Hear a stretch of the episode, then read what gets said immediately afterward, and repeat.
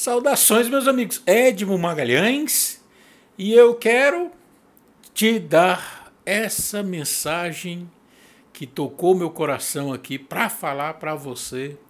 E se você está ouvindo isso aqui, eu creio, eu acredito que é por um proveito, por um propósito muito grande. Um propósito muito grande, porque eu acredito que absolutamente nada é por acaso. Nada é por acaso. Absolutamente nada é por acaso. E eu, abrindo aqui a Bíblia, abri em Isaías 14, 24. E assim diz: O Senhor dos Exércitos. O Senhor dos Exércitos jurou, dois pontos, certamente, como eu planejei, assim acontecerá. E como pensei, assim será. Você sabe que Deus tem um plano na sua vida. Você já ouviu isso? Você já sentiu isso? Você sabe que Deus tem um plano, um projeto grande para a sua vida. E ele, se você sabe que você precisa trabalhar nesse projeto, que você precisa arregaçar as mangas. Eu acabei de receber uma mensagem aqui no WhatsApp de uma pessoa que é, ele fez até, ela fez um, um dos meus cursos, né, ele fez os super leitores e se empolgou e quer fazer, que quer trabalhar no seu próprio negócio, que quer aumentar o seu serviço e tal. Mas, segundo ela, ela fica se, se sabotando, procrastinando. E o tempo vai passando, né? Outro dia foi Réveillon de 2017, e hoje já é o último dia de janeiro. Acabou janeiro. Um mês a menos no ano. E eu vejo as pessoas esperando o carnaval. Nitidamente eu vejo isso. Pessoas que falam de ação, pessoas que falam de iniciativa, pessoas que falam de construção de sonhos e projetos, mas eu sinto isso, percebo, percebo nitidamente essa letargia Talvez ela, nem elas percebam, nem elas percebem isso. Mas eu percebo nessas pessoas, e muitas pessoas, muitas, muitas, muitas, muitas, muitas, muitas, essa letargia esperando que o ano comece. Bom, enfim. E aí, olha a palavra de Deus que vem para você. Você sabe que tem um projeto, você sabe que Deus tem um propósito para sua vida, você sabe que, que merece, você sabe que, que quer algo bom para sua vida, mas ele diz assim, ó, e ele diz essa resposta para você, ó.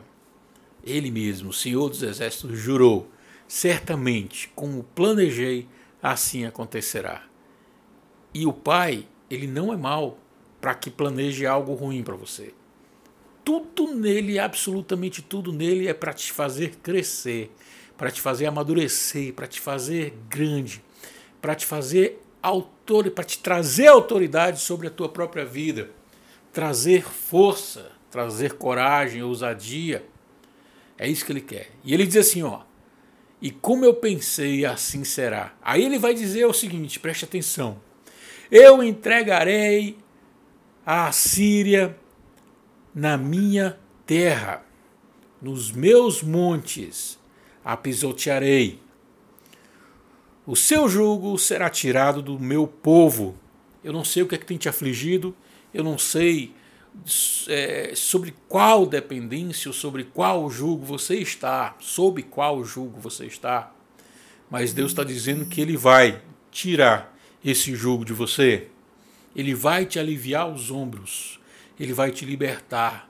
E Ele diz: esse é o plano estabelecido para toda a terra. Essa é a mão estendida sobre todas as nações.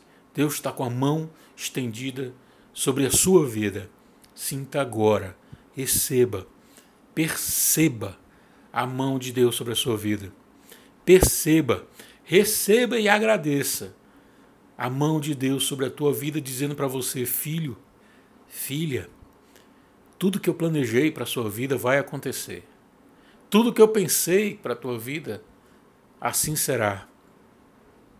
E eu vou te livrar, vou te livrar desse jugo, e eu vou estabelecer um plano.